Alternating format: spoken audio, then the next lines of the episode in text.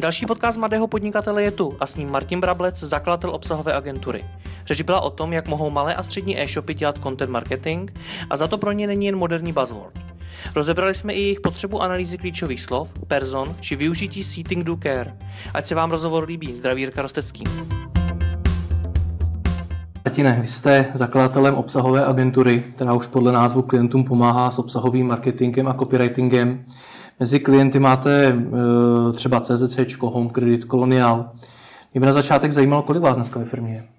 Dneska je nás ve firmě dohromady 11, z toho 9 se věnuje českému trhu, dva máme spíš externě, kteří dělají zahraničí, to znamená, když nějaký klient potřebuje z České republiky dělat obsah pro anglicky mluvící trhy, tak to dokážeme obsloužit taky. Mm-hmm.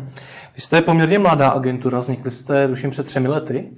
Před třemi lety jsem já odešel na volnou nohu, začal jsem si říkat obsahová agentura a mm. před dvěma roky se z toho stala firma v podstatě o více lidech, než jsem já. Aha. A vy jste předtím pracoval pro CZC? Ano, ano, jako mm. PR manažer. Přijde vám, že se v posledních letech ten počet těch agentů, kteří se zaměřují na tvorbu toho kontentu, na content marketing zvětšuje? Uh, jo, jo, myslím si, že je to tak. Já dokládá to vlastně i ten náš název. Já jsem si v roce 2013 myslel, mm. že jsem hrozně originální a řekl jsem si, že na volné noze založím značku obsahová agentura, což byla jako dobrá volná doména. A vůbec mě nenapadlo, že za pár let budou existovat agentury, které se budou specializovat na tvorbu obsahu. Hmm. Takže dneska jako samozřejmě je obsahových agentur na trhu víc. Hmm. My se jmenujeme jako doslovně obsahová agentura a nějak s tím teď jako asi budeme bojovat. A, Takže je to špatně, určitě... že jste obsah... je špatný ten název? Ale tak je, je špatně určitě z nějakého právního hlediska, z nějaké ochranné známky, je to v podstatě nezaregistrovatelný pojem hmm. pro, náš, pro náš obor.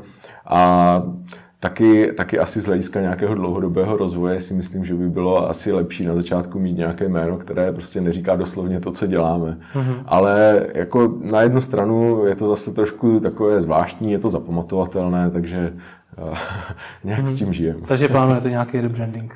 Ale zatím nevím, jestli plánujeme, ale jako už mi určitě taky hmm. tahle myšlenka mířila v hlavu, za což mi náš marketák málem zabil. Tak... Chápu. Mimochodem, eh, pro zajímavost, proč jste tehdy eh, založil firmu, agenturu a nebyl jste prostě freelancer na volné noze? No, to je, to je jako takový paradox. Já jsem v podstatě byl na volné noze, byl hmm. jsem freelancer, jenom jsem si říkal, že ta doména, kterou, na který to postavím, že bude obsahová agentura, protože jsem někde v koutku duše si říkal, že bych chtěl mít firmu a hmm. že bych to chtěl posunout zase dál. A šlo to rychleji, než jsem čekal, mě freelancing moc nenaplňoval. Takže to tak bylo. No. Já vás, jsem, čím vás nenaplňoval? Nenaplňoval mě tím, že jsem eh, byl pořád na všechno sám uh-huh. a pořád jsem cítil na sobě ten tlak vší zodpovědnosti eh, prostě jenom sám na sobě. Uh-huh. Já vlastně jsem chtěl vědět, že když někam odjedu, že se nezastaví veškerá práce, taky na druhou stranu jsem neuměl říkat ne a práce uh-huh. přibývalo a já jsem viděl, že ta práce je smysluplná a že by ji mohl dělat i někdo další. Uh-huh. Takže jsem se pak rozhodl, že už do toho šlápnu. No. Takže dneska pod tlakem nejste? ne pod takovým, jaký jsem byl na volné noze. Hmm, takže vám vyhovuje vám to víc. Takhle. Určitě. Mě by eh, zajímalo, čím, čím to vlastně bylo, že se vám povedlo poměrně rychle přerůst v agenturu s, s takovým počtem zaměstnanců? To je, to je jakoby jeden, jeden pohled, jestli to je rychle. Tím, že my, jak sídlíme v Jihomoravském inovačním centru, mm-hmm. setkáváme se hodně často i mezi klienty, máme spoustu firm z oblasti technologií, softwaru a podobně. A tam ten růst je často ještě mnohem, mnohem větší, mnohem rychlejší. Mm. Startupy, které začínají vedle nás v jedné kanceláři, tak prostě za rok zabírají celé patro. Takže uh, ale zase jsou dost často závisí třeba na nějakém externím financování a pokud... Možná, možná, ale mně subjektivně to právě připadá jako takový jako hmm. normální růst. Já bych často jako to chtěl ještě mnohem rychleji nebo víc a co, co mi přijde, že u nás trvá měsíc, tak prostě bych to chtěl mít hotové tak za tři hmm. dny. Uh, ale jako má to samozřejmě i spoustu problémů ten růst, zvlášť v oboru, v kterém pracujeme, protože uh, psaní se samozřejmě strašně špatně škáluje a člověk se hodně dlouho musí učit, než, než uh, jsou nějaké rozumné výstupy. Takže jako těch, těch bolestí s, s růstem je hodně, no, ale hmm. zatím to jde a jak se to podařilo, tak hm, prostě asi, asi pořád děláme to, co máme dělat. Specializujeme se na tvorbu obsahu, na copywriting, a snažíme se neuhýbat moc cesty. Vždycky každé uhnutí směrem k něčemu dalšímu nás hodně vyškolilo, spálilo, vrátili jsme se rychle zpátky k naší vizi, k naší nějaké koncepci a, a snažíme se dělat to, co umíme dobře. Hmm, a není to vlastně trošku i o tom štěstí, protože předtím jsme říkali, že dneska po těch agenturách je evidentně poptávka, protože vznikají. Tak jestli jste nebyli náhodou ve správnou chvíli na správném místě? To asi určitě. Eh, zase na druhou stranu jsme na to byli připraveni, abychom vůbec tu příležitost mohli vidět. Taky, eh, co je pravda, tak většina klientů, které máme nebo s kterými přicházíme do kontaktu, tak nepřichází s tou myšlenkou, že by chtěli dělat content marketing, nebo že by chtěli dlouhodobě dodávat nějaký obsah, nebo vylepšovat nějaké přichází? věci. Přichází většinou s nějakou konkrétní drobností, že potřebují přepsat něco, napsat něco, nebo někde jim chybí něco, nějaký článek, nebo potřebují rychle pro veletrh připravit leták a potřebují k němu obsah. A my se toho zhostíme a většina už u nás pak zůstane.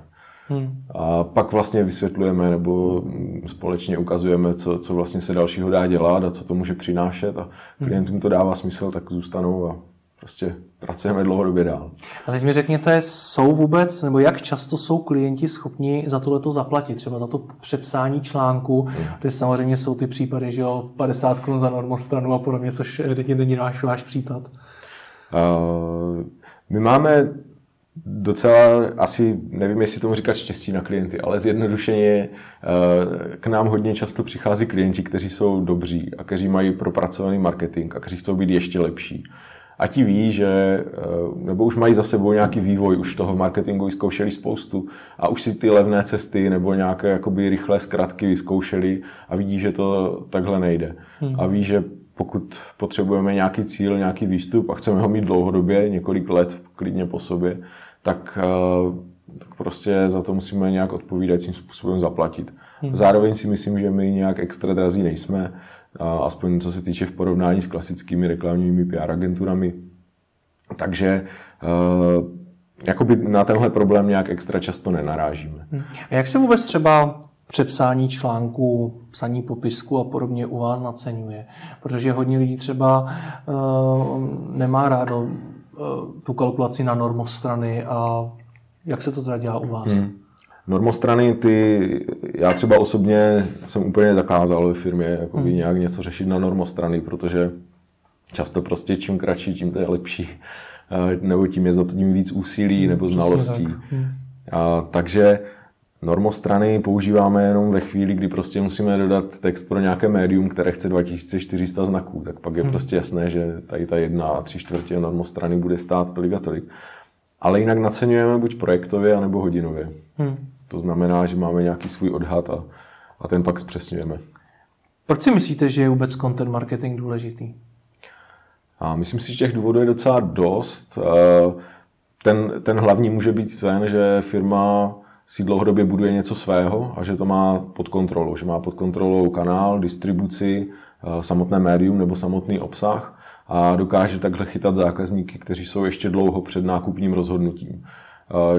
Čím ten produkt nebo ta služba je složitější, čím delší nákupní cyklus před ním je, tím si myslím, že má větší smysl dělat content marketing a tvořit takový obsah, který toho člověka chytí ještě někde na začátku a už ho přitáhne ke značce, už ho ukáže, už se tam tvoří nějaký vztah a potom vlastně eh, když toho člověka dál sledujeme, nabízíme mu obsah, který ho přibližuje tomu nákupnímu, eh, tomu nákupnímu finále, té, nějaké té transakci, tak, tak si myslím, že je to něco, co ta firma může mít dlouhodobě, není to nějaká jednorázová reklamní kampaň, kterou by vystředila a pak by to jakoby zase spadlo dolů, ale něco, co si jednou nastavíme, co nám může docela dobře fungovat dlouhou dobu. Hmm. Zvlášť taky eh, ve chvíli, kdy se ze spousty služeb produktů stávají komodity, eh, prodávají se vyloženě jako rohlíky na krámu, tak eh, prostě obsah a vůbec nějaké přispění Eh, do budování značky může být to, co pak ve finále odliší dvě, dva, dva obchody vedle sebe nebo dvě, dvě nějaké konzultační firmy a podobně. Hmm. A chápou tohle ty firmy? Já si myslím, že jo, že ten, jako obecně marketing se hrozně moc rozvíjí ve všech směrech a jakoby z hlediska nějakých poptávek nebo z toho, co, co se děje na trhu, tak si myslím, že jo, že tím víc, čím prostě je konkurence ostřejší, zvlášť třeba mezi e-shopy nebo, nebo v podstatě v jakémkoliv jiném oboru, jak se stírají hranice mezi tím, jestli firma sedí v Praze nebo někde prostě v pohraničí, tak, eh, tak ten boj mezi značkami je jakoby natolik ostrý, že pak už hraje roli všechno. Takže hmm. zároveň taky spousta, spousta firm už vystřílela vlastně všechny marketingové náboje v podstatě. Už mají fungující PPCčka, mají, mají nějak jim funguje třeba social, mají web optimalizovaný, mají uh, fungující procesy a hledají, co dál, jak ještě dál prostě zaujmout. Co nedělají, většinou nedělají obsah. Teď to zní skoro tak, jako kdyby content marketing byla jako jakoby poslední cesta, když už je všechno vystřílený. Je to tak? To nevím. Určitě se objeví mnoho dalšího, nebo co, co by šlo dalšího dělat, ale rozhodně třeba, co, co já vidím, tak bývá content marketing jednou z posledních jako investic, do, které, do kterých takhle značky jdou. Že samozřejmě jdou dřív po tom, co jim rychleji přivede zisk. To je jakoby nějaké nejrychlejší myšlení, kterým prostě si chci rychle nahnat nějaký, nějaký zisk. A content marketing je samozřejmě na dlouho, to, že začnu tvořit nějaký obsah a poutat k němu lidi, může trvat prostě měsíce, roky, takže ten efekt poznám až, až mnohem později, než hmm. u nějaké třeba přímé reklamy. A je to správně? To je otázka, jakoby těch, těch věcí, co by měla firma dělat, eh, aby bylo všechno správně, tak je, tak je tolik, že podle mě nejde říct, jako jestli je správně dělat content až za rok nebo, nebo od startu firmy. I tím, že teď sám podnikám, já pracoval jsem v agentuře, pracoval jsem na straně klienta, teď mám svoji firmu, byl jsem i na volné noze, že znám těch jako poloh víc a vidím, kolik je jakoby nároků v každé té fázi na toho člověka v té firmě, kolik toho by měl vlastně dělat, aby to bylo jako všechno v pořádku. Takže prostě si vůbec netroufám říct jako o tom, nebo rozhodnout o tom, jestli content dělat hned nebo později. Samozřejmě, že spousta věcí by se usnadnila, kdyby prostě se udělali hned na začátku. Ale myslím si, že spoustu z toho ta značka nebo firma zjistí až po nějakém delším působení na trhu. Že zjistí, co vlastně ty zákazníky opravdu trápí, nebo, nebo jakou potřebují péči, nebo jaké potřebují informace. A to nejde často říct úplně od začátku. No, no vy jste si teď ale super na věch, protože uh, v jakém pořadí nebo Uh, kolikátej byl ten content marketing, kolikátým tím nábojem byl ten content marketing v případě obsahové agentury? V případě naší agentury. Hmm. Kdy jste viděli vlastní content marketing? hmm. Tak ten jsme začali dělat relativně nedávno, nebo nějak jako hmm. systematicky se starat o náš blog, nebo o sociální sítě a spíš máme těch nápadů hodně, co chceme dělat v content marketingu, co máme pro náš vlastní obsah. Souvisí to s tím, jak, jak prostě i třeba mě osobně se uvolnily ruce, jak jsem mohl mít konečně k sobě někoho, kdo, kdo mohl nějaké z těch věcí zastat. Takže kdybych to vzal jakoby z hlediska nějakého času, tak jsme začali rok po startu firmy. Mm-hmm. Mě zajímá jedna věc. Dneska se obecně o content marketingu mluví opravdu hodně. Říká se, že obsah by se měl tvořit, že by to firmy měly dělat. Čím to je, že tak najednou? Já si myslím, že to je trošku zase v, v, v takové bublině, jakoby, dejme tomu online agentur nebo v případě nějakých reklamek nebo tak. Myslím si, že mimo tady ten svět se o content marketingu neví vůbec. Hmm. Já se často setkávám s firmami právě z B2B nebo řekněme z takového klasického střihu typu výrobce lokomotiv nebo prostě šrotařská firma a tak dále. A tam prostě, jestli je něco content marketing nebo to není content marketing, tak je úplně jedno. Tam je prostě jeden marketing, který je nějakou velkou záhadou tam vzadu za obchodem. Takže myslím si, že to je částečně moda, která prostě zase přichází v nějaké vlně, jako, jako prostě byl nějaký virální marketing, nebo pak, pak sociální sítě a tak dále, tak teď je content. Uh, myslím si, že se to zase ustálí do nějaké jako normální podoby. No. A pokud je to bublina, tak splasne někdy? Já myslím, že splaskne to mluvení o ní, ale bude se dělat pořád úplně stejně. Hmm. Že už to třeba tak nepotáhne na konferenci, ale, ale myslím, že to firmy budou potřebovat i nadále. Ale i přesto, že se dneska říká, že by e-shopy měly ten obsah tvořit, hmm. je to vůbec uchopitelná rada i pro ty malé a střední e-shopy? Já si myslím, že je to hrozně těžké pro ně. Zvlášť v českém prostředí, nebo co jsem měl tu čest se potkat s různými českými e-shopy, tak uh, prostě ta, ta, ta past nízkých marží a vůbec těch nákladů kolem je tak obrovská, že na to platit si nějaký marketing je prostě často úplně nemyslitelné. A to takže, dlouhodobý? Na to dlouhodobý. Takže to většinou v e-shopech dělají nějak své pomoci, nebo co, co jde, tak prostě dělají sami. A v ten moment já si myslím, že se ten content, content opravdu odsouvá na nějakou prostě x tou pozici za zákaznickou péči, za logistiku, za plnění e-shopu produkty a daleko spíš si myslím, že by se e-shopy měly i, i ty malé zaměřit na copywriting a na to mít v pořádku hlavní texty, se kterými přichází do styku zákazník. A pak, když tohle všechno mám, tak jako mi může obsah pomoct se dál třeba odlišit nebo si budovat brand.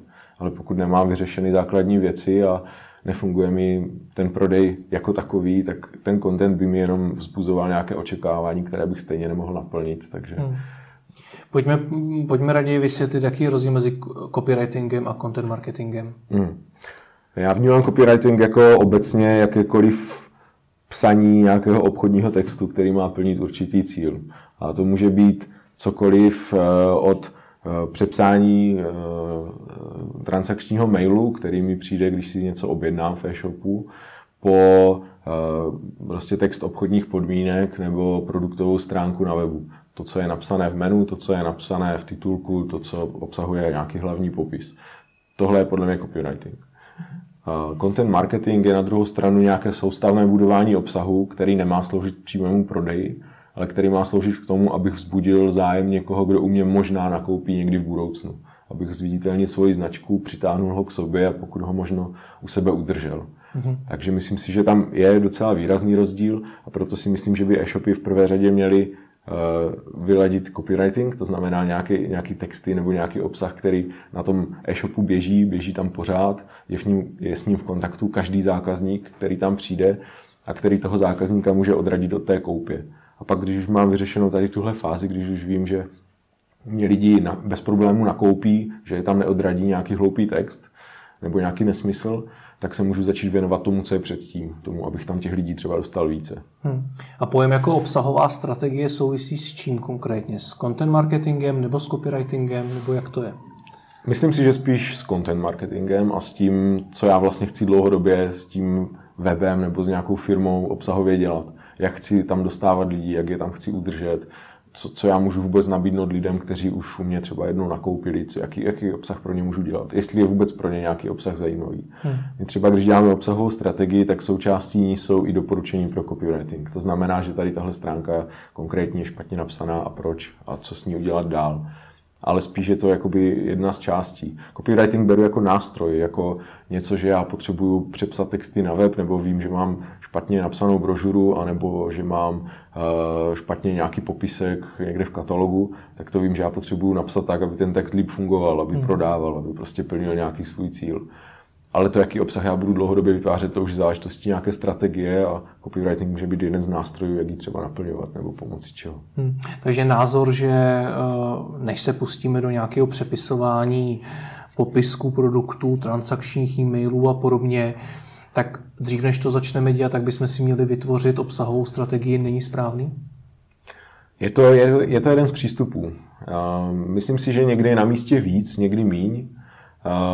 Obsahová strategie může obsahovat i věci jako nějaký tón značky, jak, hmm. jak má vlastně mluvit, což nám může hodně ovlivnit to, jak je ten popisek udělaný. Taky nám může napovědět samozřejmě mnohé, mnohé o zákaznících, takže ten popisek mnohem lépe přizpůsobíme pro toho, pro koho píšeme.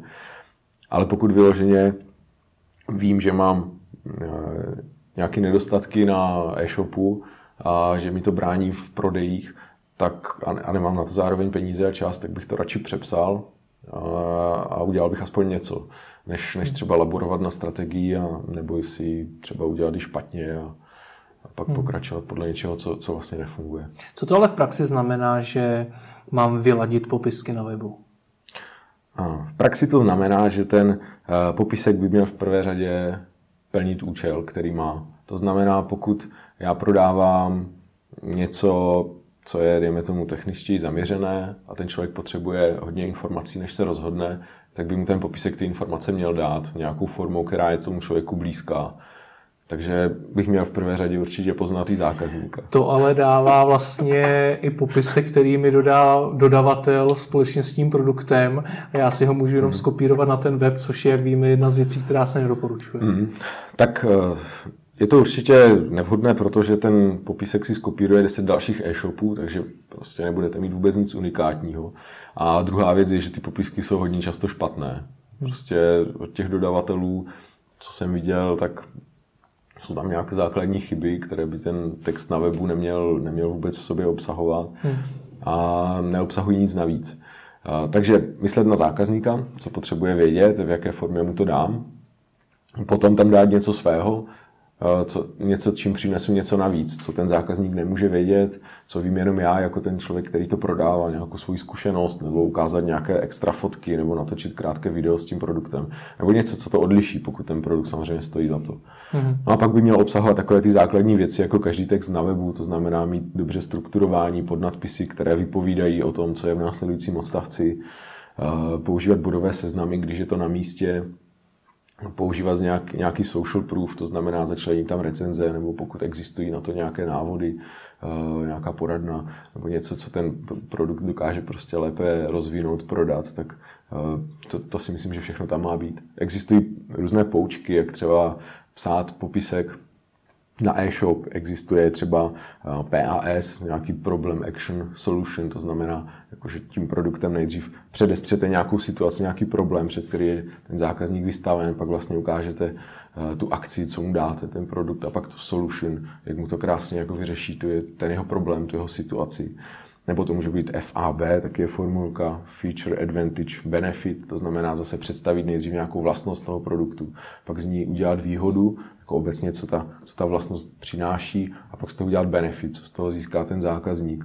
Takže dá se postupovat podle nějakých takových schémat, pokud jako nad tím fakt nechci přemýšlet a chci si to nám nějak nabouchat.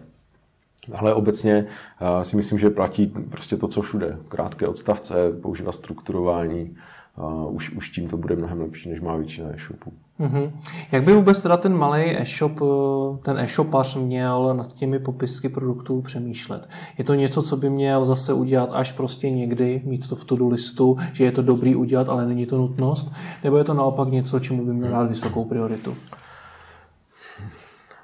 Já myslím, že z hlediska marketingu by tomu měl dát prioritu. Hmm. Ne, neumím si to vůbec, nebo ne, neodvažuji si to zařadit na prioritu mezi ostatní hmm. problémy, které e-shop řeší, od fakturace po prostě zákaznickou péči.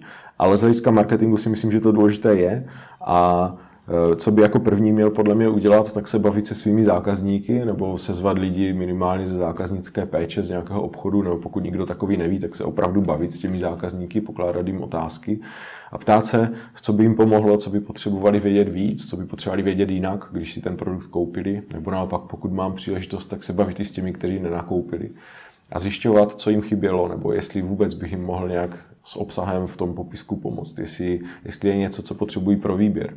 My jsme třeba vybírali před pár lety kočárek a úplně zásadní informace pro nás byla ta, jak je velký, když se složí, protože jsme hmm. to potřebovali kvůli kufru u auta. A bylo hrozně těžké tady tu informaci někde vydolovat. Hmm. Přitom si myslím, že může být poměrně zásadní a v produktovém popisku bych ji hledal. Hmm.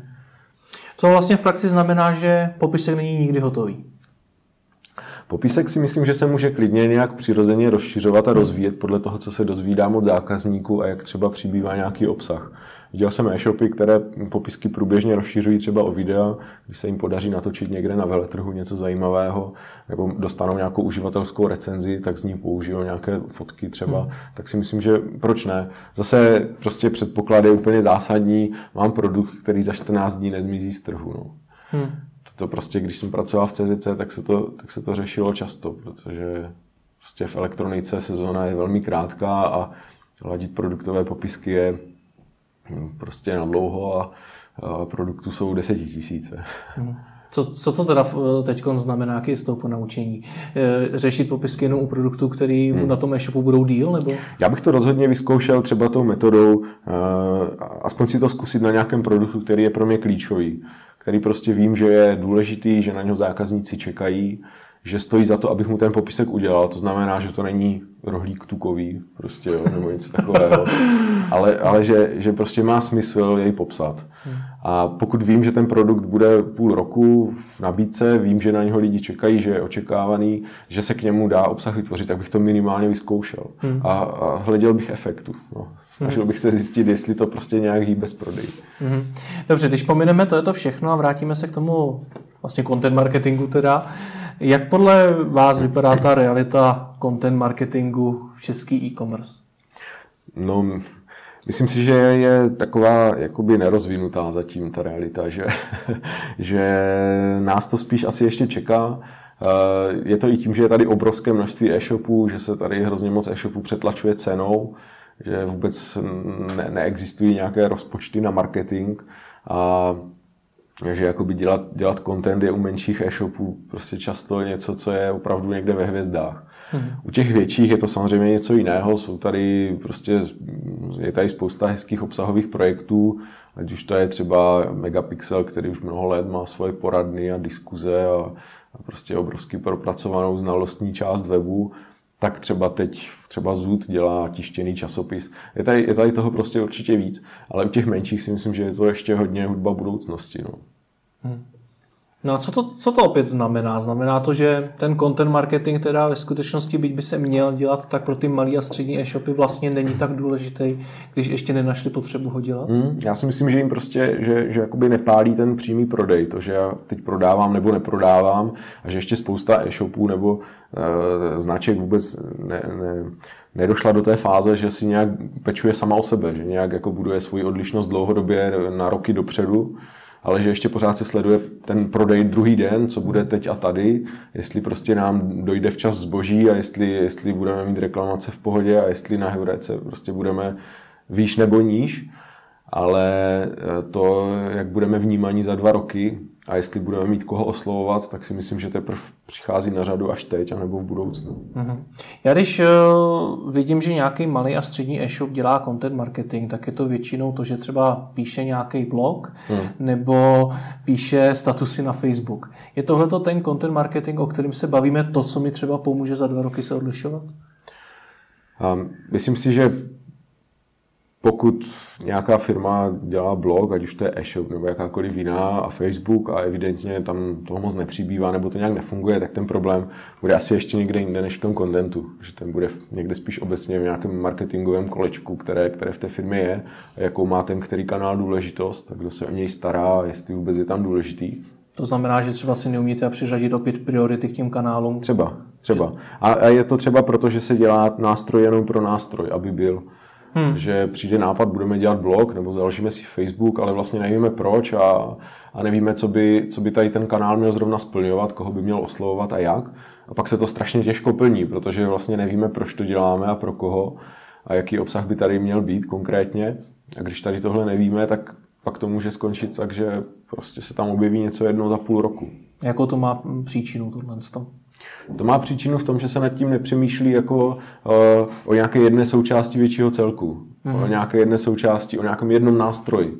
Já, by, já bych mohl v e-shopu si rozhodnout, že třeba ano, mám tady nějaký výkonnostní marketing, tady budu se starat o vyhledávače, ale primární pro mě je dlouhodobě oslovovat tady tyhle tři cílové skupiny a já vím, že je můžu oslovovat tím, že budu dělat tady eh, tenhle obsah, že prostě pro, pro, tuhle, pro tuhle skupinu budu mít poradnu, pro, pro tuhle skupinu jsou fajn články, tahle, tahle skupině je to úplně jedno, tak chce jenom video.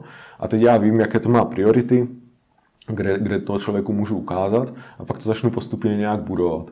A vím, že třeba nepotřebuju blog, protože tahle skupina eh, nemá vůbec čas něco číst nebo vůbec nesleduje tady tyhle věci. A stačí Stačí připravit třeba jednu nějakou pořádnou landing page nebo nějaký jeden srovnávací článek nebo nějaký jeden trvalý hodnotný obsah, který mi obsáhne prostě tady tuhle cílovku na dlouhé měsíce dopředu. A já vím, že nebudu muset eh, tvořit někde prostě 6 měsíců po sobě něco, abych, abych tam něco měl, jenom proto, aby tam něco, něco vyselo. Takže se Takže... to taky nedá odhadnout předem? Ne, určitě se to nedá odhadnout předem. Hmm. A jak teda, jak předejít tomu, abych nedělal nástroj pro nástroj? Tak eh, nejlepší by bylo samozřejmě mít obsahovou strategii. Nebo obecně nějakou vůbec marketingovou strategii. a vědět, že v ní obsah má vůbec nějaké místo a že v ní má nějakou důležitost. Takže zamýšlet se hlavně nad zákazníky. Prostě po, eh, bavit se s nimi, zjišťovat jejich zákaznickou cestu, pobavit se s nimi o tom, co v které fázi rozhodování zajímá, jaký vůbec konzumují obsah, jaká média čtou, hmm. co řeší. Pojďme třeba... tohleto, když hmm. tak rozebrat postupně. Hmm. Uh, jak by to teda mělo vypadat správně? Co si mám předem ujasnit jako malý nebo střední e-shop, než začnu tvořit uh, obsah? Hmm. Tak uh, určitě bych si měl ujasnit základní věci, které se týkají firmy a nějaké vize a nějakého směřování. Kam to chci posunout, proč dělám to, co dělám, jaké mám vůbec výhody, co já dokážu na ten trh přinést, co já dokážu dělat. Pak v tom samém kole si potřebuji vydefinovat, koho já chci vůbec oslovovat, kdo chci, aby byl mým zákazníkem, kdo nechci, aby byl mým zákazníkem pak si musím určitě říct, jakou, jakou já mám vůbec kapacitu se tomu věnovat. Jestli mm. mám lidi, kteří budou schopni něco takového dělat, nebo jestli nemám, pak jaký mám samozřejmě rozpočet na to, jestli vůbec na něho nějaký mám. A pak uh, můžu teprve se začít zamýšlet nad, tím, nad těmi nástroji a nad těmi dalšími kroky, jaký bych měl dělat. Takže určitě nějaká interní úvaha ve firmě, ve více lidech ideálně by, by tady tomu měla předcházet. Tam je spousta věcí, které budou problém. Eh, kapacity, ty spousta malých středních e-shopů nemá stejně jako rozpočet. Eh, co to znamená? Tak z toho jako z mého pohledu vůbec není cesta ven, protože ani, ani uh, najmutí agentury uh, nic takového neřeší, nebo to řeší jenom částečně, protože vždycky musí v té firmě být někdo, kdo za ten obsah bude kopat, nebo obecně za tady celou tuhle aktivitu, kdo bude, kdo bude schopný řešit podklady, kdo bude schopný schvalovat, kdo bude schopný dávat zpětnou vazbu, takže bez, bez nějaké aspoň minimální kapacity to podle mě nejde nikdy. Nějaký mm. jako totální outsourcing si myslím, že nefunguje. Teď věřím tomu, že spousta e-shopařů, kteří se dívají na toto video a ví, že nemají rozpočet a slyšeli, že z toho není cesta ven, tak to vypli. Já si myslím, že třeba pro Dobře, abych, abych, abych je přivedl zpátky, tak, tak si myslím, že by mohla být cesta uh, najmutí uh, brigádníka, stážisty, někoho, kdo se bude věnovat jenom obsahu a jenom obsahovému marketingu. Je tady spousta marketingových škol, spousta oborů, které jsou vůbec z e-shopy, z e-commerce příbuzné a kde je spousta hladových lidí po praxi. A věřím, že pokud by někdo z nich dostal příležitost pozvednout obsah nějakého konkrétního e-shopu a byl motivovaný třeba výsledky v budoucnu, nebo nějakým přímým podílem, nebo prostě nějakým efektem, který by se dal v tom e-shopu nastavit, ať už měřený nějak jako banálně typu návštěvností nebo interakcemi s fanoušky na Facebooku nebo něco podobného, tak si myslím, že by to byla cesta. A nemusí to být prostě desítky hodin týdně, ale aspoň nějaká minimální smysluplná cesta by v tomhle případě si myslím mohla krásně fungovat. Mm-hmm. OK, to, to jsou věci, eh, řekněme, interní kapacity, můj rozpočet a podobně. Eh, co si mám ujasnit v rámci toho, o čem vlastně ten obsah budu tvořit a jaký? Mm-hmm. Tam eh, na začátku si myslím, že by mělo proběhnout něco jako stanovení cílového vnímání. To znamená to, že to, tam musí být ta moje vize, to, jak chci já být vnímaný jako značka, jak chci já být vnímaný jako e-shop, jaké budou ty výhody nebo, nebo to, ty, ty hlavní benefity, které se objeví v hlavě zákazníka, když přijde do kontaktu s námi, jako s naší značkou. Tady tohle, když já si bodově aspoň se píšu, tak vím, co chci já. Mám nějaké svoje podklady, vím, vím jakoby, kolik do toho můžu dát, jaký mám rozpočet, vím, jaké mám unikátní výhody, jestli mám nějaké vůbec a vím, jak chci být vnímaný. Pak přichází ta druhá část, kdy já to potřebuji konfrontovat s realitou. To znamená, kdy já se podívám na cílové skupiny a pokusím se z toho dostat nějaký obraz zákazníka, kterého oslovuju. To znamená nějakou personu. Nemusí to být z mého pohledu vyloženě ta persona, kterou si vylepím na zeď, kde je ta fotobanková fotka a prostě hezké ikony, ale minimálně bych doporučoval vyplnit si nějakou tabulku zákaznické cesty nebo prostě toho, co ten zákazník v každé fázi svého rozhodování řeší, co ho trápí, čím mu uděláme radost. Tohle, když já si zjistím, nejlépe tím, že s těma lidma skutečně mluvím nebo se s nimi potkávám, tak mám pohled z druhé strany, který já můžu konfrontovat s tím, co si myslím já, nebo co chci já, jaké, jaké cíle chci směřovat. A z toho průsečíku může vzniknout už jako velmi zajímavý obsah nebo podněty pro to, co bych vlastně mohl dělat a kde. Když se ptám dobře, tak zjistím mimo děky spoustu uh, typů na obsah, který by ten zákazník skutečně ocenil. Můžu to podpořit analýzou uh, z vyhledávání, hmm. z toho, co ti lidé skutečně hledají i pak třeba na mém webu nebo, nebo přes vyhledávače. Hmm.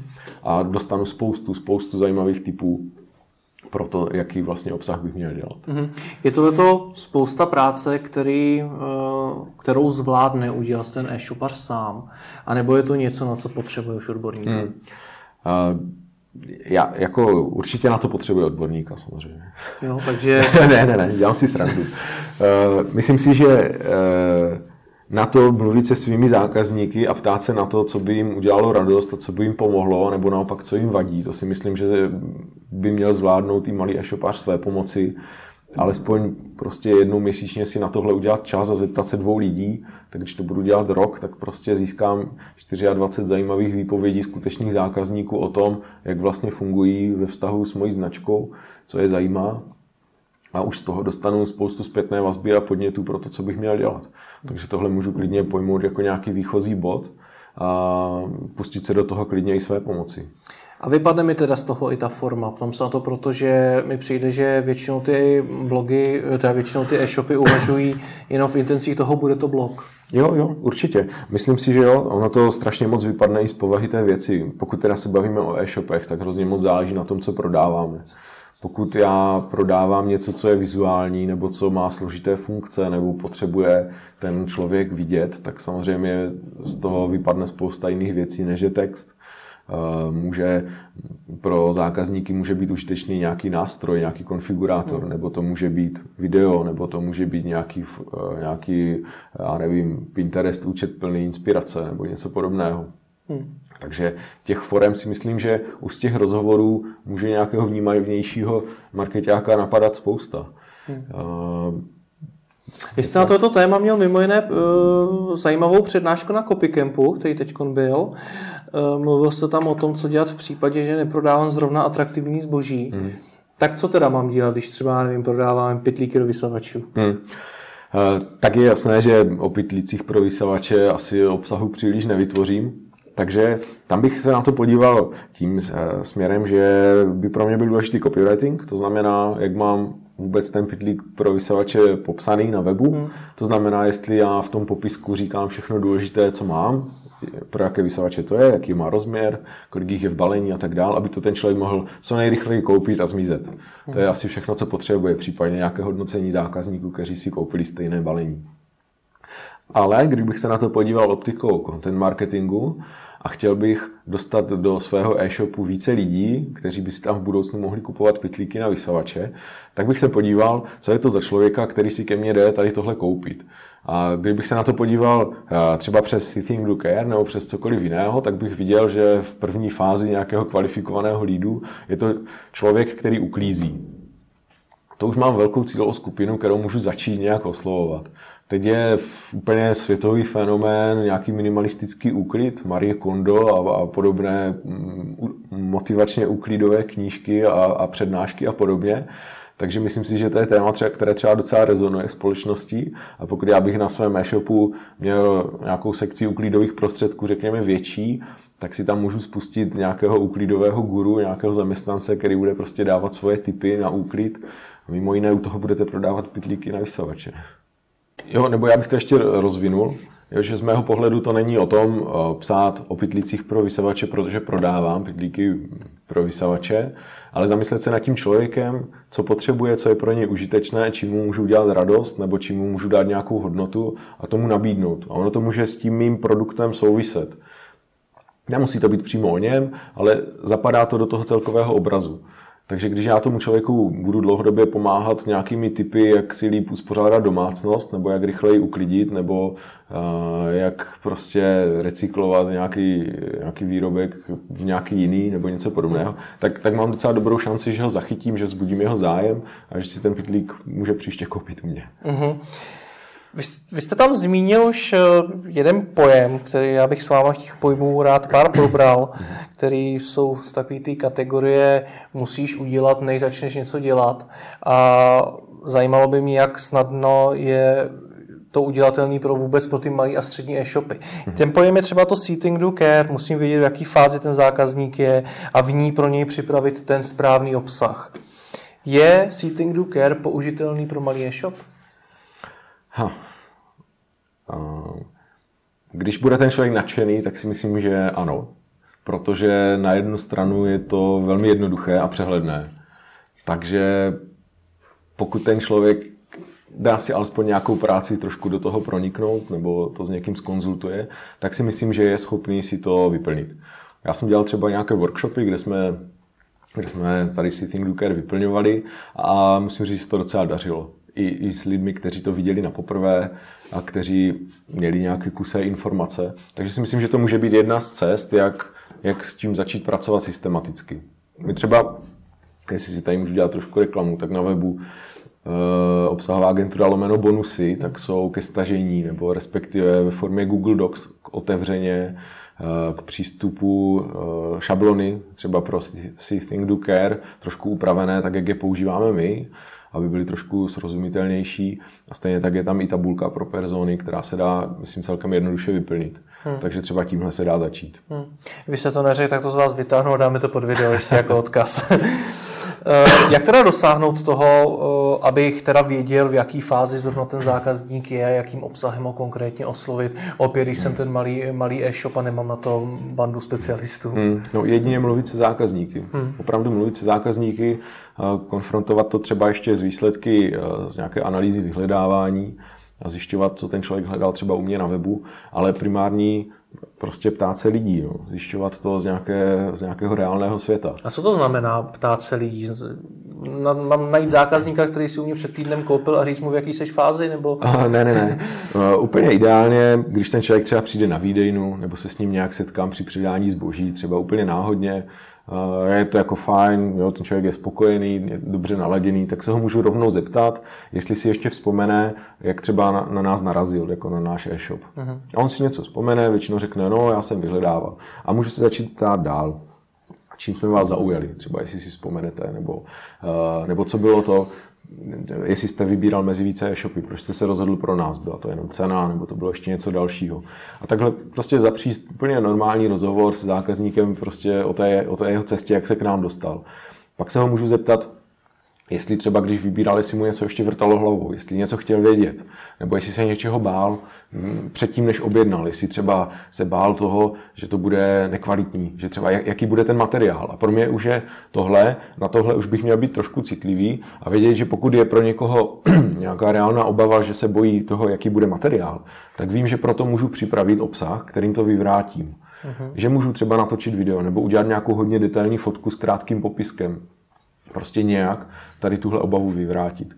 A takhle se pořád ptám, rozvíjím to, může mi to trvat pět minut, ale taky půl hodiny podle toho, jak se to daří. A samozřejmě to nemůžu brát jako výsledek výzkumu, ale z hlediska tvorby obsahu mi to může hodně napovědět pro to, co můžu dělat příště líp. Mm-hmm. To samý, jeden z těch pojmů jsou persony. Mm-hmm. Proto, abyste mohli tvořit obsah, musíte mít vytvořený persony. Je to pravda? Myslím si, že ne. Spousta lidí, kteří jsou v, v, v tom ponoření hodně hluboko, tak eh, je mají hodně před sebou. Eh, otázka je, že je můžou mít často zkreslené nebo už je vidět nějakým svým filtrem. Ale zase, když se na to začnu eh, těch zákazníků ptát, trošku si to konfrontuju s realitou, nebo ne, nebojím se toho střetu, že se třeba dozvím něco jiného, než mám v hlavě, než mám nějakou představu, tak si myslím, že to jde i bez toho. Na druhou stranu, ve chvíli, kdy já to chci delegovat a kdy chci, aby to dělal někdo vedle mě, třeba někdo, nějaký brigádník, který přijde, tak bych mu měl absolutně být schopen říct, pro koho ten člověk ten obsah tvoří.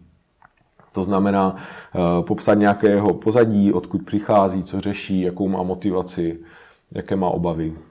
Mm-hmm. Prostě to, co jsme už tady říkali. Mm-hmm. A to třeba teda má být v jaký formě? Má to být ve formě toho, že si najdu nějakou fotobankovou fotku, mm. dám tomu jméno, uh, dám tomu nějaký základní charakteristiky nebo jak? Mm, tak ono je to samozřejmě takové líbivé a dobře se to pak představuje. My sami takové persony máme třeba i v kanceláři a když se na to člověk podívá při psaní, tak je to asi trošku uchopitelnější, než když to má v nějaké jako šklivé tabulce. Mm. Ale jako nemyslím si, že to je nezbytné, pořád je to nějaká forma, která prostě mi to usnadňuje, ale nemyslím si, že by mě nějak zásadně tu informaci ovlivnila. Takže může to být to, co mě vyhovuje. Mně je třeba příjemná tabulka, ve které vidím jednotlivé fáze pěkně rozkouskované a vím, co ten člověk potřebuje v každé fázi slyšet. Hmm. Mně se strašně líbí, že opakujete to, co zákazník chce, to, co ho trápí, to, o čem, o čem se s ním budu bavit a podobně. Jak do tohle toho všeho zapadá další věc? Analýza klíčových slov? Tak analýza klíčových slov je určitě důležitá pro to, abychom půl roku nedělali něco, co prostě zjistíme, že je celou dobu mimo to, jaká je realita na trhu nebo ve vyhledávání. Mhm. Obecně bych tomu nic nepodřizoval, používal bych to jako výborný doplněk nebo nástroj, který mi pomůže skorigovat to, co já dělám a který mi řekne, jestli ty informace, které já si myslím, jestli jsou reálné, jestli jsou správné, jestli vlastně lidi používají tyhle výrazy, jestli jsou vyhledávané tady ty problémy, o kterých já si myslím, že třeba můžou být vyhledávané. Může to být něco, co mi třeba řekne zákazník, že je pro něj problém a já třeba z vyhledávače zjistím, že opravdu, že tady tahle fráze třeba jak na údržbu něčeho nebo něco podobného, že je opravdu hledaná, tak se mi to potvrdí dvojnásob a v podstatě vím, že když takový obsah vytvořím, že to bude jakoby zásah na jistotu. Aha. Takže určitě si myslím, že je důležitá, ale asi, asi bych úplně jako nestavil ten obsah na ní. No. Spíš bych to stavil na zákazníkovi, než, uh-huh. než na analýze. Uh-huh. No dobře, a když mám teda teď spousta e-shopařů má v šuplíku někde analýzu klíčových slov, tak eh, když se s těma zákazníkama na jedné stránce bavím, zjišťuju ty jejich uh-huh. problémy a na druhé stránce mám tu analýzu klíčových slov, tak jak to dá dohromady? Dát to dohromady třeba tak, že ten obsah, který vytvořím, tak si můžu takhle vzít, otevřít si vedle toho analýzu klíčových slov a zjistit, jestli někde dělám nějakou zásadní botu. Jestli třeba eh, v hlavním titulku nemám úplně jiný výraz, než se opravdu ve skutečnosti vyhledává. Samozřejmě nemělo by to být na úkor, z mého pohledu by to rozhodně nemělo být na úkor toho nějakého vnímání nebo přesvědčení nebo čtenosti. Hmm. Ale ono to tak jako většinou není. Ono jako tím, jak uh, z mého pohledu už jsou eh, vyhledávače extrémně hodně podobné člověku. A to, to, to, to, ten algoritmus už je jako hrozně moc podobný tomu, jak opravdu člověk eh, obsah vnímá, jak vyhledává. Takže tím, když budete tvořit obsah pro člověka, tak si myslím, že nejde toho moc zkazit, jakoby hmm. zásadního. A e, třeba i pro produktové popisky e-shopů nebo něco podobného, tak já vždycky radím, že i třeba mezi titulky by měly být vypovídající a konkrétní a když něco takového děláte, tak tam logicky prostě to klíčové slovo je nebo tam padne, protože chcete říct, o čem je ten následující odstavec, že to je třeba o údržbě produktu XY. A to je prostě už zase nějaká klíčová fráze, která je hledaná. Takže jako když sleduju nějaký úplně přirozený chod věci, tak si myslím, že tam zásadní chybu neudělám, ale rozhodně je super, když tu analýzu mám po ruce a můžu s ní takhle ten obsah si jakoby zrevidovat, očkrtnout si, že to mám v pořádku, anebo, anebo pro jistotu něco někam doplnit, když zjistím, že to tam třeba nemám vůbec. A ten opačný přístup, to je taky eh, případ eh, mnoha e-shopů, kdy teda mám tu analýzu klíčových slov a na základě těch klíčových slov v ní začnu vymýšlet témata pro články, začnu tam do těch článků dávat ty klíčové slova. To je správný přístup nebo by to mělo jít opačně. Jako z mého, z mého pohledu to je prostě nadřazování nějakého instrumentu tomu cíli. Hmm. Já si vezmu nějaký jeden nástroj a ten povýším nad smysl toho, proč já to celé dělám. A může to jako lehce sklouznout asi tomu, že tvořím obsah, který pak vlastně nikoho nezajímá, nikoho nečte, nikdo ho nečte, nebo ho nesleduje. A, a mám něco, co tam dlouhodobě zákazníka neudrží. Takže z mého pohledu je to, no, je to spíš opačný přístup, ten správný. To znamená mít nejdřív ten cíl, mít ten obsah, který chci tvořit a pak mít analýzu klíčových slov, se kterou já to můžu srovnat nebo konfrontovat. Uh-huh. Takže, teď nevím, jestli už jste mi odpověděl, ale jak teda skloubit uh, SEO a užitečný obsah? To jsou, to jsou velké otázky. jak to skloubit? SEO a užitečný obsah bych já sám skloubil dohromady tak, že bych měl vymyšlené, nebo měl bych, měl bych jasno v tom, co chci říkat, jak, komu, takové ty základní věci. Věděl bych, eh, kdo je můj zákazník, pak bych určitě eh, si nechal zpracovat analýzu klíčových slov, nebo si ji dělal sám, pokud jako někdo to dává, tak měl analýzu klíčových slov, případně analýzu vyhledávání na webu. To znamená, že bych měl nějaký pohled z další strany. Pohled nějaké, nějaké statistiky, nějakých frází, které existují a tak dále. Z toho by mi vypadlo určitě několik, klidně i desítek zajímavých frází, které můžou být podnětem pro nějaký obsah, který mi na webu teď třeba chybí. To může být opravdu cokoliv od nějakého návodu po servis, po výměnu nějakého doplňku nebo cokoliv dalšího, co lidé opravdu hledají a co já nemám šanci téměř nějak zjistit eh, z rozhovoru nebo z nějaké svojí zkušenosti. Takže si myslím, že v téhle chvíli je to velmi důležité, že mi to dá nějaký další rozhled a pomůže mi to mm, zase doplnit nějaký další dílek do té mozaiky. Hmm. A potom, když už ten obsah tvořím, tak bych to porovnával s tím, co mám doporučeno z analýzy klíčových slov a když by to bylo na místě, tak bych prostě použil správné klíčové slovo nebo frázi. Ale nenadřazoval bych to tak, že bych si nechal zpracovat nějakou analýzu a pak podle toho začal tvořit obsah. Hmm. To je evidentní, že se bavíme opět o textu. Proč je content marketing nejčastěji spojovaný právě s textem? No ano, to tak k tomu prostě sklouzává jako hmm. logicky, protože je to asi největší stereotyp i, i s tím, jak se vlastně ty další věci dlouho nebo teprve rozvíjí. Text tady máme samozřejmě dlouho, nebo na webu to byl jako nějaký prvotní obsah. Takže ty dal, další formy asi z nějakého stereotypu nebo zvyku prostě nepřichází takhle na mysl. Ale samozřejmě těch možností je mnohem víc, jak obsah dělat. Je to nejjednodušší? Myslím si, že jo. Že, nebo respektive je to nejuchopitelnější. Hmm. Já taky, když se někdo zeptá, co děláme, tak říkám, že píšeme texty. Hmm. Protože zase, jako jo, když se podíváme na tu nějakou marketingovou bublinu, tak tam ještě, ale když, když už jdeme za ní, nebo když se bavíme třeba s nějakým třeba generálním ředitelem nebo někým podobným, tak je jakoby nějaké uvažování na hladině content marketingu nebo nějakých jeho nástrojů úplně už jako sci-fi, takže hmm. uh, tam prostě začneme tím, že píšeme texty. a jak teda skloubit to SEO a content marketing, když pomineme text? Když třeba začneme teda tvořit videa? Když začneme tvořit videa, tak asi mm, dost podobně, tak i eh, zase Zase potřebujeme mít nějaký titulek toho videa, nějaký jeho popis, použít nějaké správné štítky, zařadit ho do nějakého obsahu, který už tvoříme. Takže tam nám zase, jak, jak dejme tomu SEO analýza, může pomoct. Ale zase já to nevnímám jako něco, co by, co by tam jako byla nějaká, nějaká úplně přímá souvislost, nebo vnímám to jako, jako doplněk. Mhm. Prostě mm-hmm. něco, co, čím já si to můžu srovnat, ale a, asi jako už, myslím, že jsou pryč doby, že to video pojmenuju jako nějakým kódem, který mi vyplivne paměťová karta a takhle ho tam nechám umístěné bez popisku. Je otázka, jestli Takže... už přišly doby, kdy přemýšlíme nad tím, jak pojmenovat video. To nevím, na to nevím odpovědět. Já jsem se ptal na to, jestli ta tvorba textu je nejjednodušší, ještě mě zajímá, jestli je nejlevnější. Hmm.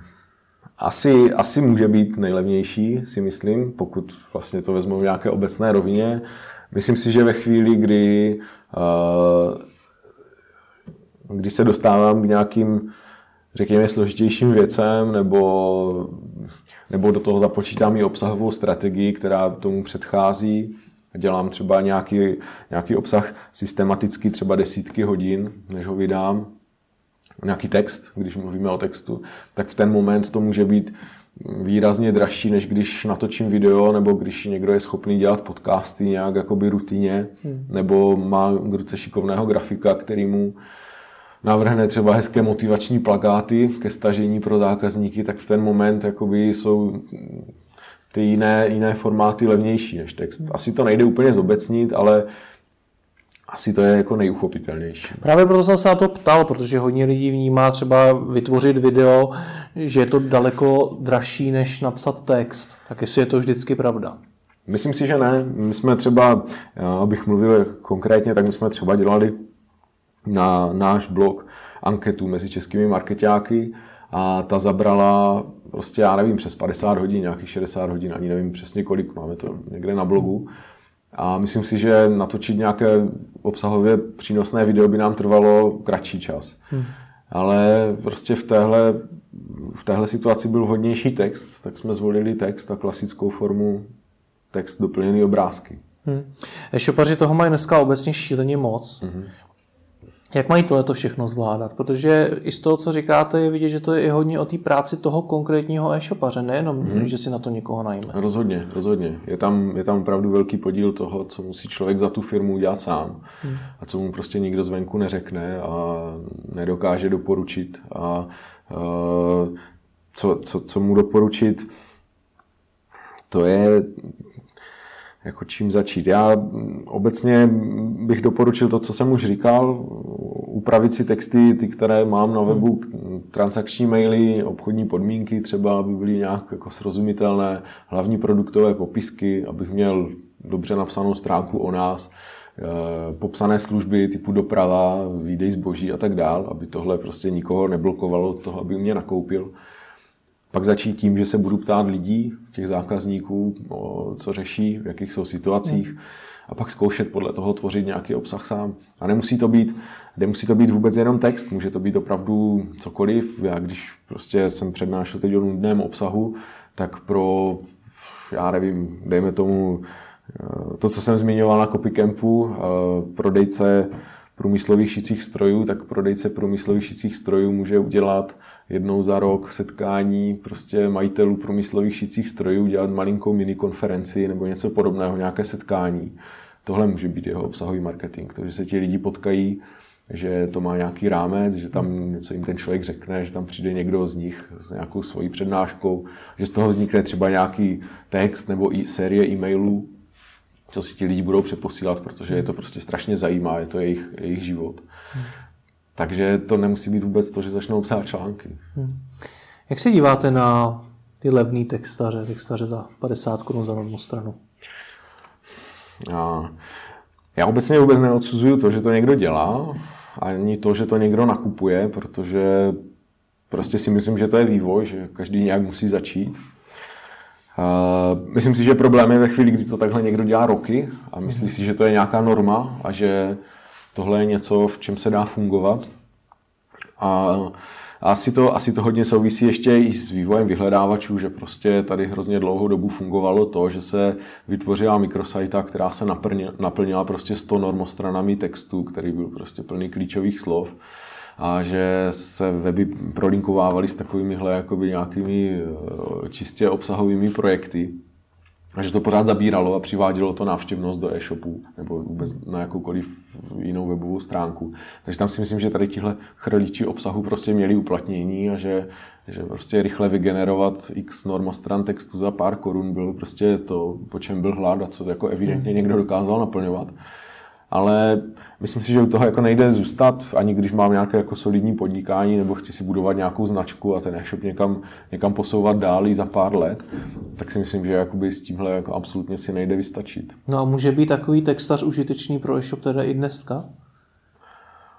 A e-shop nemám, takže to neumím posoudit. Myslím si, že ne, že z dlouhodobého hlediska ne. Takže vůbec takový lidi nepoptávat? Pokud přesně vím, co potřebuju, dokážu dát úplně úžasné zadání a přesně vím, že tady potřebuju napsat 50 eh, prostě recenzí nějakého produktu a prostě vím, proč to dělám, tak proč ne, jako já to nikomu zakazovat nebudu, nebo, hmm. Eh, ale jak z mého pohledu to nedává vůbec smysl. No.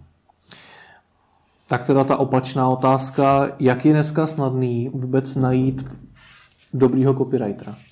No, myslím si, že je to jako výrazně snažší než dřív. Hmm. Stačí jít na Copycamp nebo na nějakou konferenci a tam jako si přidat lísteček na nástěnku s, s nabídkou práce nebo, nebo si e, dát zprávu na Twitter s příslušným hashtagem. Myslím si, že je to výrazně snažší, navíc e, je určitě jednodušší si na člověka zjistit jakoby reference, zpětnou vazbu. Těch lidí je mnohem víc než, než kdysi, kteří píšou nebo tvoří obsah nebo, nebo se živí copywritingem. Takže rozhodně jde to podle mě celý ten proces provést rychleji, rychleji získat větší množství nějakých uchazečů. To, jak vybrat, jestli je snažší nebo, nebo, nebo těžší než dřív, to nevím, to soudit neumím, z mého pohledu je to asi pořád stejné, ale rozhodně je jakoby víc z čeho vybírat a jak rychle hledat. Hmm. My třeba, když eh, hledáme nové lidi, tak problém nemáme nikdy. Prostě lidí je dost. Hmm. To je zajímavý. Když eh, bych teda dneska eh, hledal třeba prvního zaměstnance do nějakého toho, který bude dělat marketing tomu e-shopu mimo, tak měl by to být rovnou copywriter?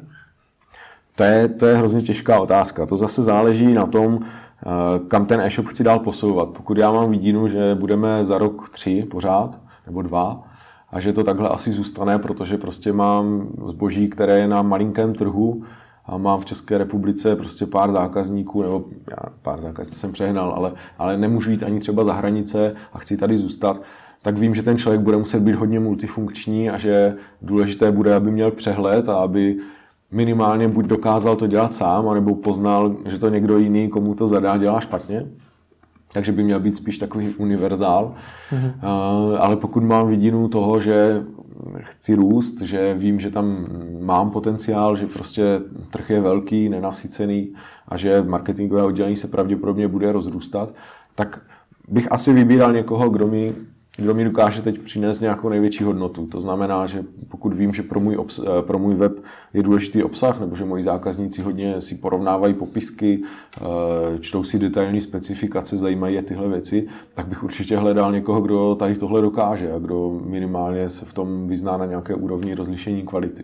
Hmm. Ale záleží to zase na prioritě. Pro jiný e-shop bude pro nějaké B2C, které prostě bude vyloženě zaměřené na nějaký rychloobrátkový prodej, tak tam tady ten člověk zase se úplně nevyplatí asi.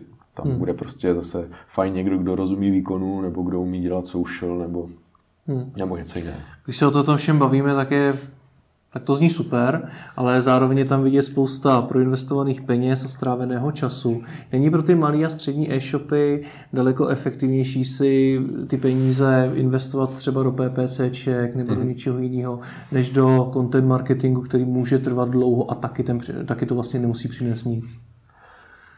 A myslím si, že ano, že určitě minimálně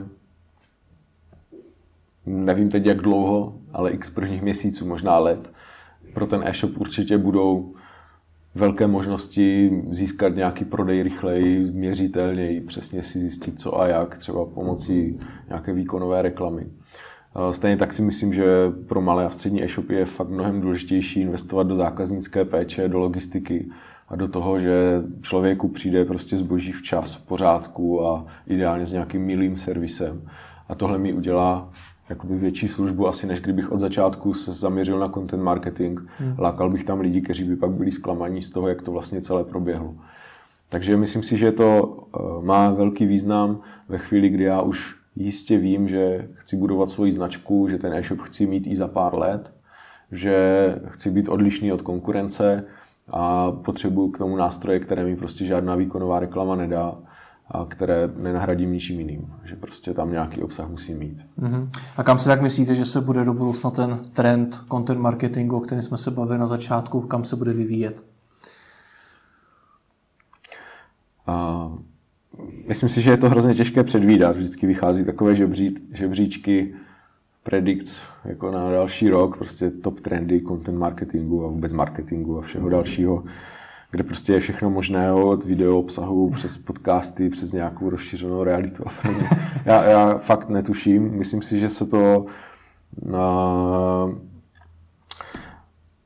Myslím, že se to jako víc přiblíží zákazníkovi. Tomu té zpětné vazbě, která z toho je, že to bude všechno mnohem rychlejší, že mě za to rychleji někdo sekne přes prsty, když něco udělám špatně, prostě ještě rychleji než teď. Že budu víc konfrontován s výsledkem, co si myslím, že se rozvine rozhodně a na co se těším, tak je vyhodnocování a vůbec analytika, která hmm. se prostě rozvíjí extrémním způsobem a to, co se dneska dá vyhodnocovat, tak se o tom ještě prostě před pár lety ani nesnilo. Takže si myslím, že tady tohle bude významná část pro určitě i pro obsah a vůbec to, jakoby, jak, jak získat z toho pořádná čísla. Hmm. A kam se bude vyvíjet obsahová agentura? Máte nějakou vizi? Vizi samozřejmě máme.